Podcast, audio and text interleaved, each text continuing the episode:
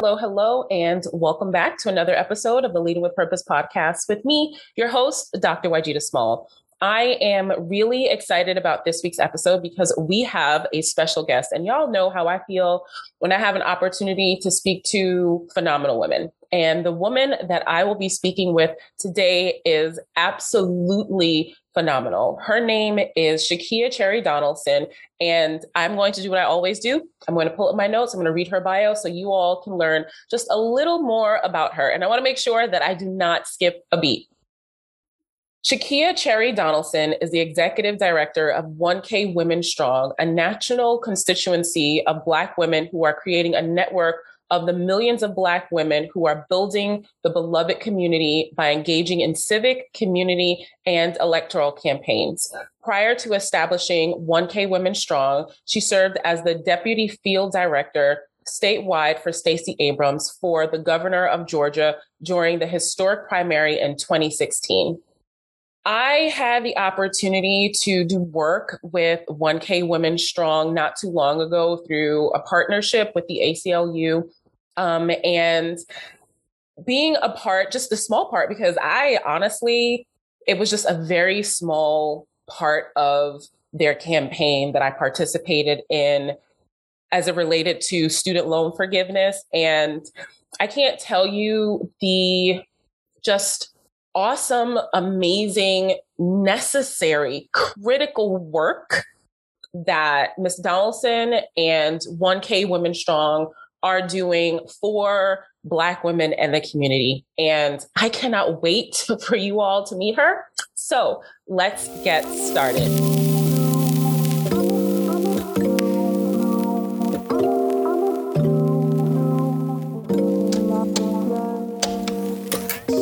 Welcome to Leading with Purpose, a podcast for career and entrepreneur women of color on the rise into positions of leadership and influence in their organizations and industries. I'm Dr. Waajida Small, purpose alignment coach and leadership strategist, and I am here to help you create a legacy through purposeful and impactful leadership.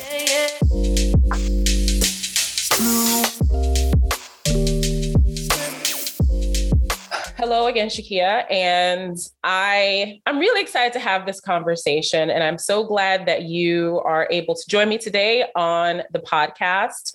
Um, so I did, I did intro you just a little. I read your bio, but I don't find that bios really tell the story of the people, if you will. So I would like for you to kick off our conversation by telling me your story.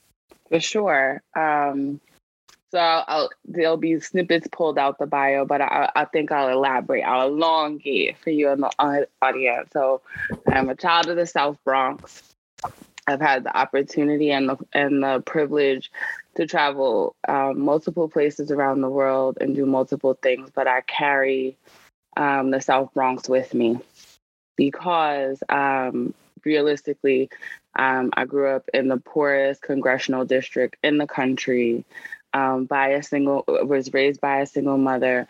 Father was addicted to drugs, right? Like this was a story that was played um, on the news constantly when I was a child, where like this was the setup for failure, right? This was this these were kids that weren't meant to succeed. And so the fact that I always intro that I come from the South Bronx is I want any kid, no matter where, no matter what I'm doing, that if they hear that and they know that, that they know I'm representing them always.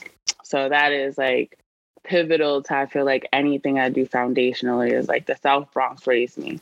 Oh, then South, the South Bronx raised me too. So yeah, the South Bronx raised me. So thank you. Um, and then I say, uh, you know, I am I am humbled to be uh, someone who has had the opportunity opportunity to do extraordinary things, but I'm humbled in that I am I am merely a person um, and I think it is a range of, you know, preparedness, luck, and, you know, faith and opportunity. So uh, I'm grateful for all of it. I'm grateful for, you know, the ability to go to Franklin Marshall, the ability to study at the University of Sydney, to work overseas, and like that, and to organize. And really that led me into this work. Um, I've, I've been an agitator since I was 10 years old. My first uh, picket line was for Amadou Diallo,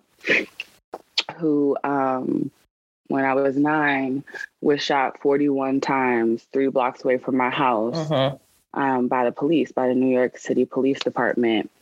And um, it was a huge news story, but it was also a very personal news story because it was so close in uh-huh. proximity. Uh-huh.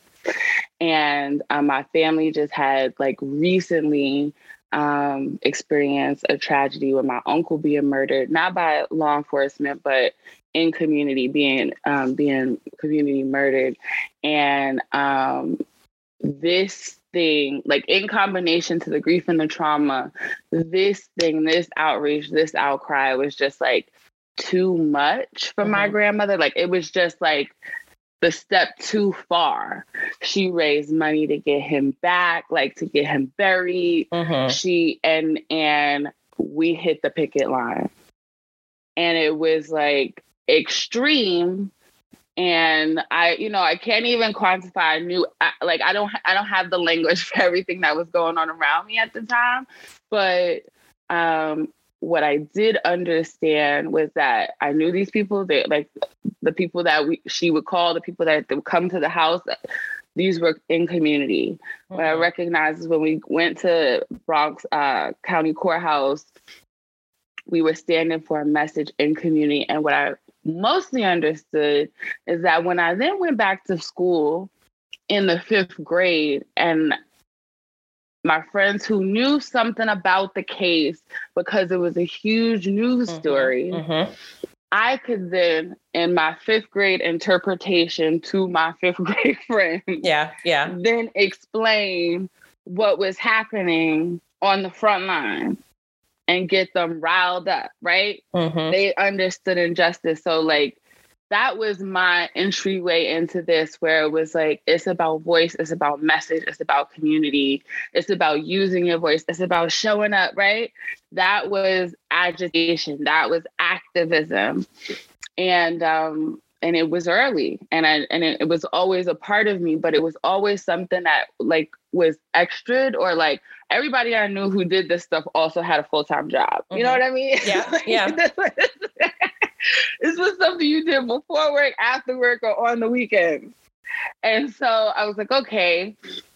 And so that's how I internalized it, right? Like this very Superman Clark Kent type of thing. Like I'll have my day job and I'll like do whatever I have to do, like in this capitalistic system. But at night, they won't know I'm coming yeah. like to, to battle them. Yeah. And then I got to college, right? Like, so this continued through student activism work, through high school, college, get to college. I'm raising hell on campus. You know, I'm apparently in the weekly in the weekly departmental meetings because everything's a problem. Mm-hmm. Mm-hmm. There's racism here. There's sexism here we don't like the food. Everything's a problem. so I, I want to organize. And I got to BSU and we're going to organize. And a, and a professor pulled me to the side and she had recently found found this program, um, Generation Change. And it was a it was a pilot that first year was a piloted program um, ran by the Center for Community Change and Labor to find these these next organizers, like these next community organizers. There was mm-hmm. money, there is and will always be money spent put into policy and strategy and legislation. But like what does like a high trained organizer like look like and the mm-hmm. value of that? So she found it for me and was like, "You're. I'll write one of the recommendations. Like, apply for this. Like, you need you need focus like, because you're just out here with it. And I was like, okay. And I applied for it and I got it. And I feel like this was summer of 2006. This was summer of 2006, the inaugural year. And I got it. And it changed my life. It was like, organizing is a whole job, y'all. it's a whole job, and there's, yeah. there's institutions, and there's and there's um like pathways, and there's like issues, and there's whole things to support in the universe, mm-hmm. right? Whether you're interested in environmental justice, whether you're invested in, in interested in criminal justice reform, whether you're invest in interested in civic engagement, whether you're interested in something I did not just name. Yeah. Um, there is a community and and a people out there that that are committed. Their whole jobs are committed to organizing and bringing voice and community and creating safe spaces and building power and winning power around these key core issues. And it was just like, and that was it. That's all she wrote. It was the end of my sophomore year. I had already declared a major. like mm-hmm. I knew like how I was gonna finish this degree. But that summer I I figured out what I was going to do with the rest of my life. That is a one that's an amazing story, but what I find to be the most incredible is that you discovered your life's work at such a young age.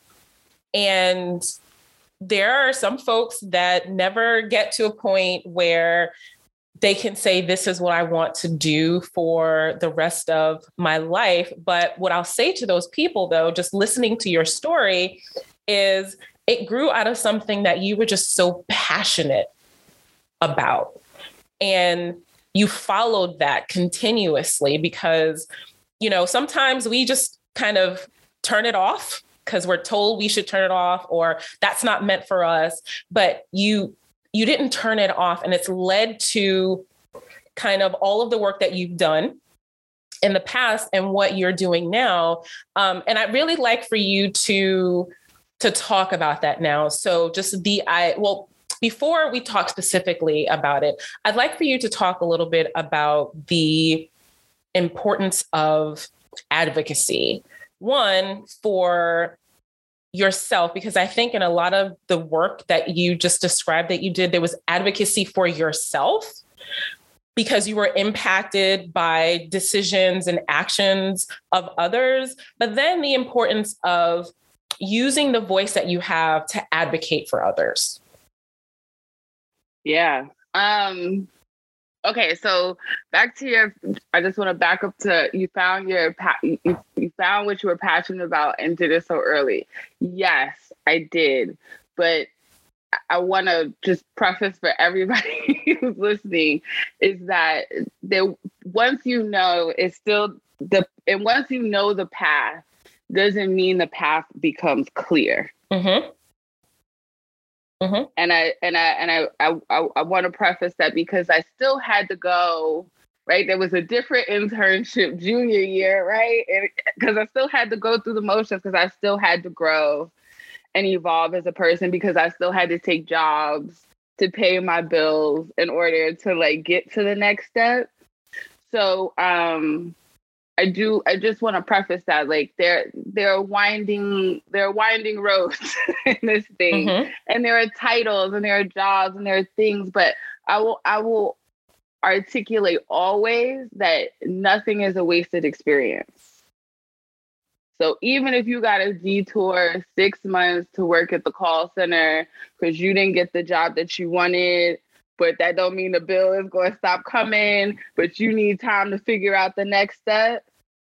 Some of the most valuable experiences i had was in those detours. Some of the most meaningful relationships i've ever developed were in those detours.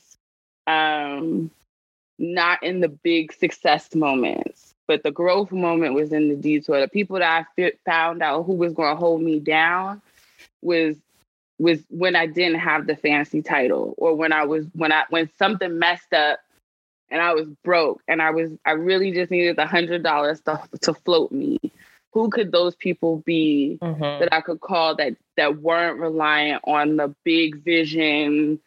Ooh, I saw you in the picture with on Facebook. Ooh, I saw you at mm-hmm. right? Like not those people, right? But people that really are invested in you getting to the end, like to you living your truth and you walking your journey. So I, I do want to say that, right? Like winding roads. And that's that's important. And I just want to repeat what you said. The growth moments are in the detours. And you didn't let those detours discourage you. And I think I think that is a very salient point. The growth moments are in the detours and understanding, as you've just described, that there will be detours on that road.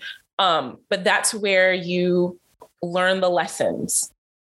That's where you grow. So take them for what they are embrace them, understand them, and know that it's a moment, but it's a, an important moment and not let that stop you.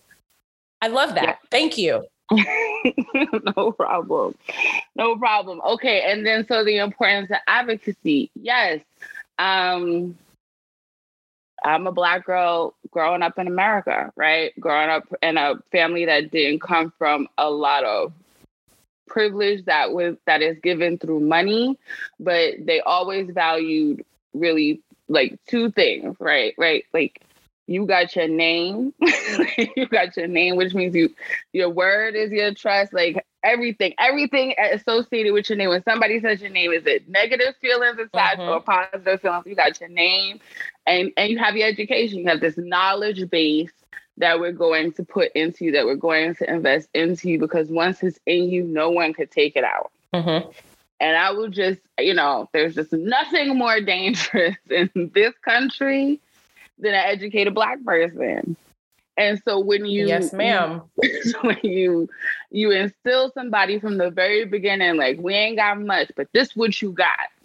This what you hold on to no matter what. Um, and you walk out into the world with that, that that immediately is a threat to people who want to other you, to people who want to demean you. So defending myself or having a group of people who defended my my right to exist exactly as I was mm-hmm. uh, was something I had to like, you know, God God made sure I was I was I was privileged enough to be born into that. And so when you know somebody got your back, mm-hmm. right? It is and and this is all translated into uh, I think the the language of advocacy, but I, I guess I'm taking it as I processed it. Mm-hmm. When you know you got somebody to have your back and call out wrong and do it for you. I don't know. It just feel it, something com- was compelled in me something was spoken in me something was you know was born in me to do the same mm. Mm-hmm. because it might not you might not be living the experience of being a black girl in america you might be living the experience of being um, differently able you might be living the experience of you know being a, a different faith outside of mainstream Christianity. Mm-hmm. You might be living the experience of all these other these other others that at any moment can can can leave you vulnerable. Mm-hmm. And is no one going to stand with you? So I don't know why. Like I don't know. I don't know if that's a lesson to instill or like that's a that's like a thing that I can go into a training and teach. It but absolutely say, is. I don't know if it, it absolutely is. I, I will say, and, I, and the reason I say that is because I have found, and I, I say you have the spirit of an organizer, right? Like I have found people innately feel that way, mm. and then don't know how to act. Mm-hmm. And I think that's the skill not the feeling. Yeah. I can describe yeah. the feeling and you can go, oh, yeah, I understand that feeling. But organizing or advocacy is the skill of how to act on those feelings in a way that is preventative from any more harm or any more danger, or that is looking ahead to abolish said harm and danger. I love that. Sorry. I'm just taking some notes here. um, thank you. Uh, th- so there's there's a lot here. There's and I'm taking some notes, and I am going to try and capture as many of these wise words as possible. Um, but I would like for you now, if you can. So you talked about doing um, being an advocate and advocacy work for um, a lot of different uh, causes, right? Mm-hmm. Um, and now, if you can, I'd like for you to talk about the work that you're doing now. The work, so you're the executive director of 1K Women Strong. Can you talk about 1K Women Strong and your work and the work that the organization is doing? Absolutely. So, um, 1000 Women Strong is the culmination of all, all of these experiences, of all these professional experiences um, in the organizing fields uh, from 19 to 33, where I was, I have, you know, I've just, I've, I've had, I've had the opportunity to do a lot of things to elevate to from canvasser to organizer to strategist to, you know, I was, I was operating quite well in this space mm-hmm. the C4 and the and the um, civic and political engagement organizing space. I had a name, you know, I had started my own, uh, you know, like little company in 2019, just, you know, to branch out, try some other things, all the things. But March 2020, the pandemic hits, everything slows down. Like between March and April, I had 12 conferences, like 12 things I was supposed to be at, and then everything stopped. Mm. And I was still working for a PAC that at the time was like, right, our our whole plan is now blown up. Think we have been working on last year is gone. Um, and so I would say it was the opportunity to be still or to move slower, even though the, it was chaotic. It did allow me the the space and the opportunity to think and as the work was transitioning, as I saw it moving, you know, differently because of the pandemic, which meant like I would have to move different, all the things. And I was just contemplating how I wanted to show up in this space. Black women were constantly showing up last. Like there was this they wanted to do this huge thing, this huge campaign. They did, a lot of people did, I would argue, a huge campaign about trust Black women. Mm-hmm. Without Black women, the Democratic Party is nothing. But all of me and all of the Black women I knew personally working in the space were struggling. We were struggling to be heard, we were struggling to be funded we were struggling like with the microaggressions. Mm-hmm. We were struggling. And I just said, okay, if I if I could do anything right now, it wouldn't be to move away from the work because that's what ultimately like burnout in this is real. Mm-hmm. It's, we call it a young man's game for several reasons, but part of it is there is there hits a point of just burnout, right? Of just like professional, emotional, financial burnout. Mm-hmm. And you see a lot of people in the early 30s leave the space and go into very large institute, like you know, like get swallowed by very large institutions, or just completely leave the, leave the space altogether. And how could we avoid that? Like, how, how could we be creating a place that we're centered on our care, that we're not asked ridiculous questions about our hair, real life, mm-hmm. progressives, mm-hmm. Democrats. yeah. um, you know what I'm like? Just where you didn't have the code switch all, all the, the time. time. All the time. So um I was still working for this back. but I was like, I started making calls because I knew where everybody was. Because mm-hmm. we was all at home.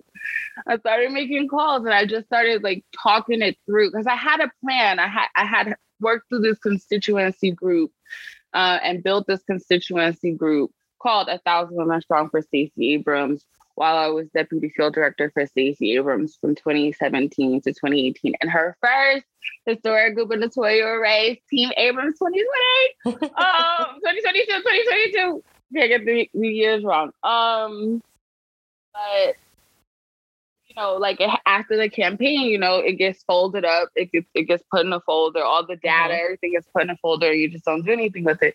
So I knew kind of, I had a model for it but I was just like, well, what does this look like? Right. So I just started calling people. I called my now treasurer um, and, compliance officer, Shelby, and was like, so I want to start a thing, but is it a package? Is it a C4? Is it a C3? Like, what are the things? She walked me through it.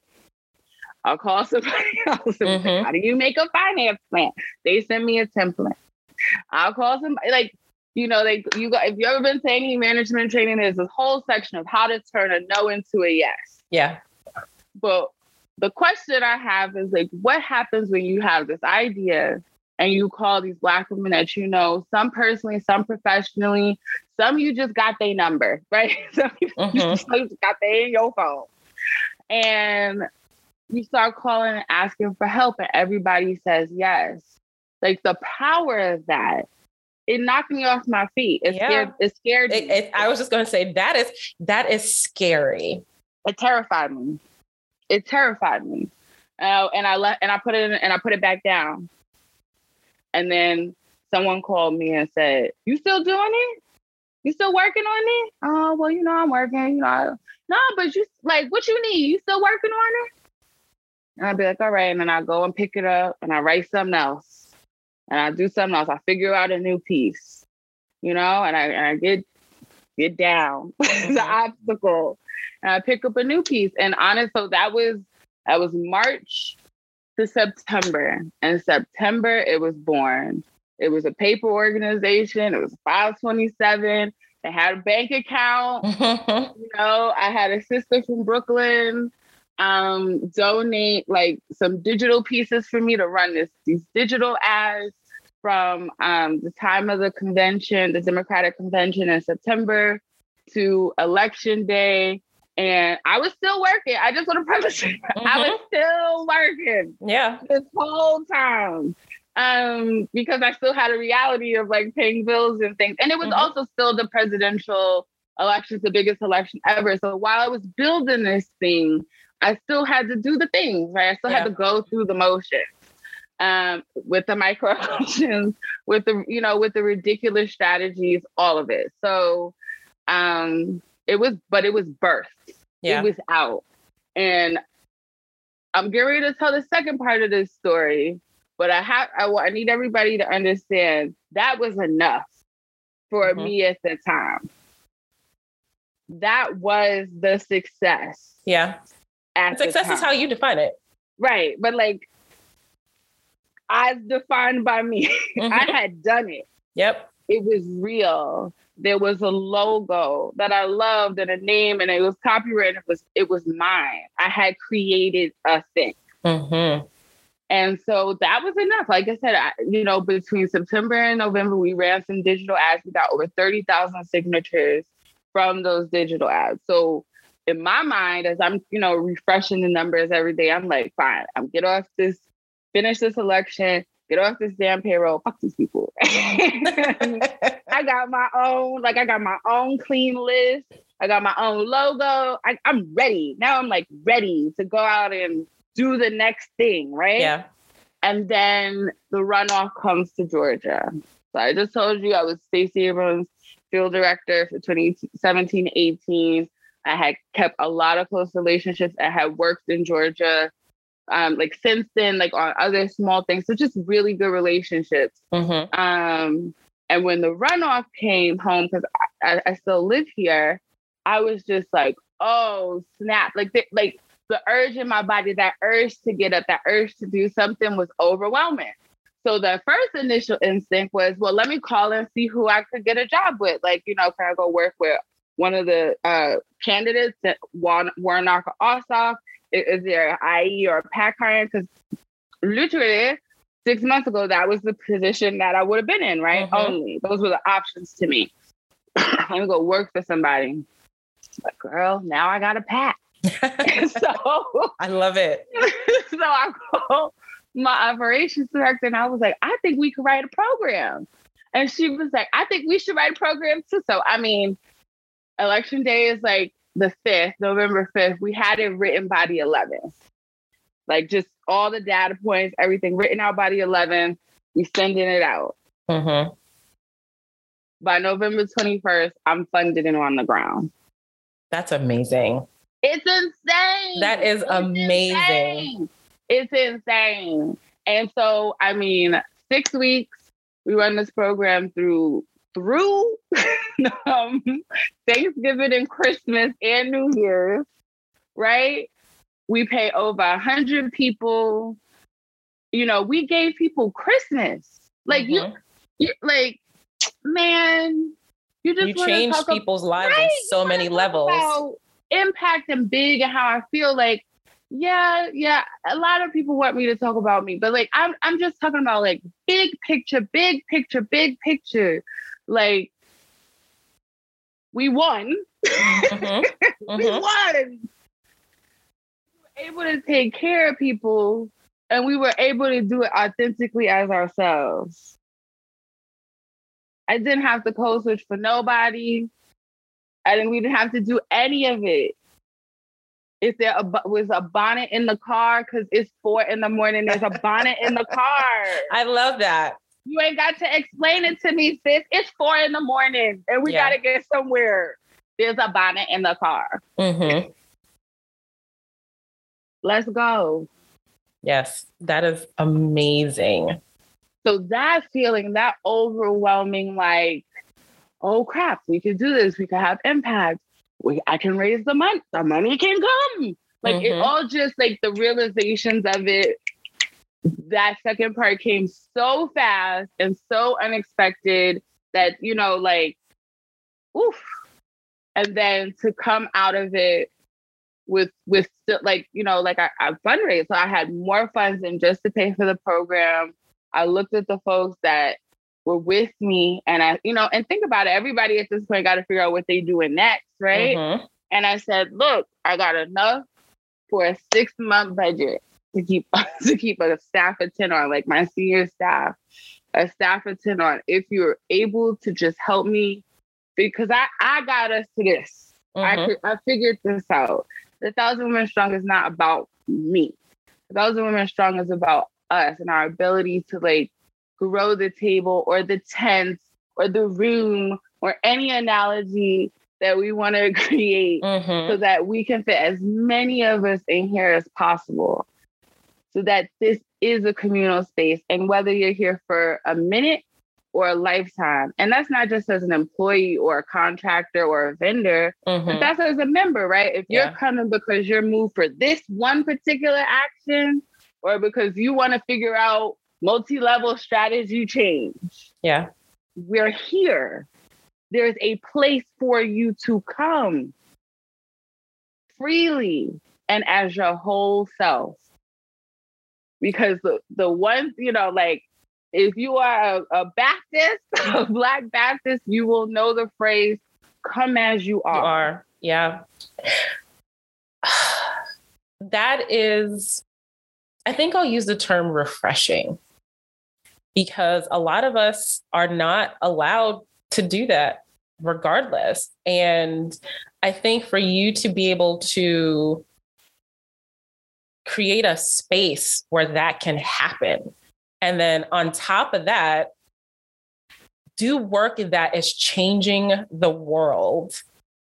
I can't even say it's mind blowing because we do things like that. Um, but we have to create that for ourselves. Mm-hmm. And that's where, that's what's scary. And I think that's what keeps a lot of us from taking that step forward. But you you've taken that step forward like and it's multi multi level. and it's scary. It's scary every time. It's scary every time. It doesn't get less scary. It doesn't feel any less scary because the responsibility gets bigger. But I will say that I know I'm doing it right because it doesn't feel heavier because I know I have people carrying it with me. Mm. Genuinely. Like mm-hmm. there's an investment in this not failing now. There's an investment in this being like, you know, my my my um operations director is getting ready to become a grandma. And she's talking about I can't wait for my grandchild to see this, to see mm-hmm. what I'm mm-hmm. doing.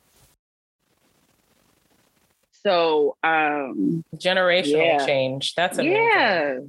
That's yeah. amazing. So now what are you up to right now in right this now. moment? Right now, in this moment. Okay. Um, so the electoral year for 2021 has wind down. Um, it was a doozy. There was we won some, we lost some. Uh, but really going into next year, uh, we have the Thousand Women Strong has two priorities, and it's to finish the work of our um, national student loan debt cancellation campaign, um, cancel student loan debt, build Black women's futures. Uh, thank you so much for being a, a surrogate and participating in that. That campaign. was the, just I was just like hand raised. thank you. I am so like that was.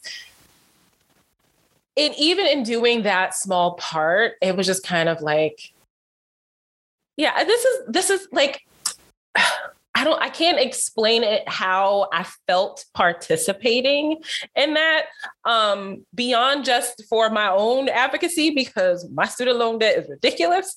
Um but just like and I I learned like I didn't even know we held the most student loan debt which is mind blowing but then again it's just kind of like not surprising because we hold a whole bunch of other things. Mm-hmm.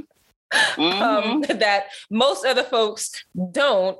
Um, but I I learned so much. So you're doing that. If you could just explain a little about what that campaign is um, about, and then kind of what your 2022 work um, in that space is going to be.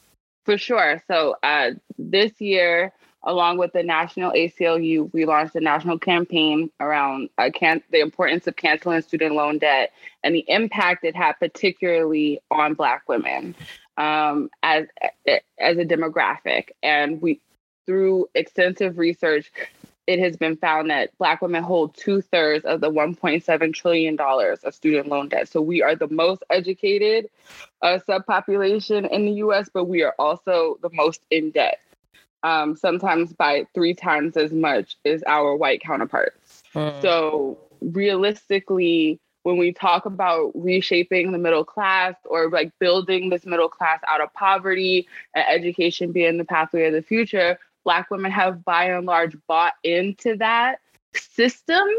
Um, yeah, that system, and we are suffering greatly for it because then the wages uh, and the job opportunities and the housing market opportunities and everything else does not align with uh, the debt we hold. Mm-hmm. And when you look at the why, right, you know, this was the fascinating uh, rationale for me a, a, realization for me in the campaign also as a as a student debt holder also as someone who who personally had a story but then was opened up to so many other women's stories was just like there's women like you know I felt like maybe I was doing it wrong. Maybe something was wrong with me, or maybe I was still too young. Like, okay, like maybe mm-hmm. I, maybe I do just have to make a little bit more. And once I get da da da da da, but really it was the cross section of Black women across every socioeconomic line, across every um, age demographic. So the largest uh, the largest rate of debt in age demographic is boomers. And it's mm. because it's their personal debt, whatever they took out for their own personal education, compounded on with their kids and possibly their grandkids. Mm. So realistically, this is not even a young, you know, a young person's fight, right? This is not a, a 22 year old graduate's fight, right? And and the fact that we have justified that somebody at 22 25 should be poor. Well you should be poor. You should be you should have to pay back a thousand dollars in student loans a month because this is what you did. Like it's just insane to me but yeah. the fact that it's our it's our it's our elders it's our seniors it's it's, it's the people that took care of us and it's time to take care of them and they're still burdened burdened burdened. They can't retire etc wages are getting garnished social security is getting garnished mm-hmm. because of student loan debt so our our goal continues to be to urge President Biden and his administration to cancel a minimum of $50,000 of student loan debt for every eligible borrower. So, yes, this it affects greatly and impacts Black women, but it's millions of other yeah. Americans that would benefit from this um, this executive order. And the reality is that, as we've seen this year with the Build Back Better bill, it, it, Congress, our legislative body is not cutting it at the moment. That's our 2022 mm-hmm. job. But our what we did in 2020 was elect Joseph R. Biden, and he has the right and the power with the executive office to do this work. So we are urging him to do this work mm-hmm. and ensure that we have an opportunity to genuinely raise ourselves out of poverty. Additionally, because this uh, the moratorium that currently exists right now for anybody that owes federal student loans, it ends January 31st. And so realistically, yes, I'm looking at job numbers. Yes, I'm looking at all the things, but we are still in recovery mm-hmm. From this pandemic. And by ending this, what ended up being uh, COVID related uh, like recovery aid, which was to cancel, suspend debt payments mm-hmm. and suspend the interest, will end while people are still trying to make sense of their new reality. Mm-hmm. And the fact that we are we, because I own we as we as the as uh, student loan debt um borrower, uh, you know, student loan debt carriers we have begun to get these letters at the beginning of the holiday season. Yeah. And I just think it's heartless and really like inhumane that you have to juggle all the all the other variables of right now between Omicron, you know, winter blues, the quit the the the the shortage on the shelves and everything else, mm-hmm. and also process in your mind how you get ready to take back on another huge expense it's it's heartless and I, and we can do better and i'm demanding that we do better because that's that was the work of black women mm-hmm. last year and so pay us what we owe and i and i and i don't I, I, I say it without without any venom but i also say it without trying to be passive in any way the future of this country is dependent on if black women are helping to shape it mm-hmm. So tell us, what can we do? Okay. So um, on January 26th, we are planning to go to the White House and um, have and deliver our over 50,000 signatures. We want to get up to 100,000 signatures. So please go to 1kwomenstrong.com if you haven't and sign the petition. Um, if you are a Black woman, if you are not a Black woman, if you own personally have student loan debt, if you don't personally have student loan debt, but you know that this is something that needs to be done because it affects your neighbors, your friends, your family, um, or yourself, go sign the petition. And on January 26th, we are taking the the uh, the petitions and the signatures to the White House and confronting um, President Obama. Uh, uh President Biden mm-hmm. about what the face of student loan debt in America really looks like. And it is not, you know, some privileged uh, kid who went to an Ivy League school. It's moms, it's, it's aunties, it's first, it's frontline workers, it's, it's, it's, it's factory workers, it's whoever. It is literally the real face of America mm-hmm. um, that that this crisis is affecting and he has to look us in the face and tell us that we're not worth it because then we'll know because mm-hmm. once we know we know yes and i will link all of this information in the show notes where people can sign up now before we go please tell us where people can stay connected with you, uh, where they can connect with 1K Women Strong, social, websites, all of those things. For sure. So um, you can find 1000 Women Strong on all social media platforms at 1K Women Strong or our website, 1KWomenStrong.com. and it will get you everywhere. Me, Shakya, um, I'm most active on Facebook, honestly. So if you follow me or friend me on Facebook, I, um, that's where you can get my biggest updates about the work I'm doing, you know, the hijinks of home and all all of the like. Uh, I also do have a Twitter. If you really want to find me, find me on Facebook. I mean, I can give you the other ones, but if you really want to find me, find me on Facebook. I am a solid millennial, and I'm stuck in. I'm stuck with Facebook. I mean, if you go, if you go to the other things, it's kind of a waste for you. So just follow me on Facebook. And um, I look forward to engaging with you all. I look forward to building community with you all. And I look forward to like figuring out how you can do the work. Because mm-hmm. how I do the work is not how everybody has to show up, how everybody should be expected to show up, or or even what the what the movement requires. Mm-hmm. The movement only requires us each to move. Mm. I think that so. is a perfect place to end. The movement requires each of us to move. Shakya, thank you so very much. This conversation has been absolutely amazing. I always learn so much when I speak to just absolutely phenomenal women. So I am grateful that you have given your time to me and the listeners of the Leading with Purpose podcast. So thank you so very much. And to all of you listening, we will catch you next time.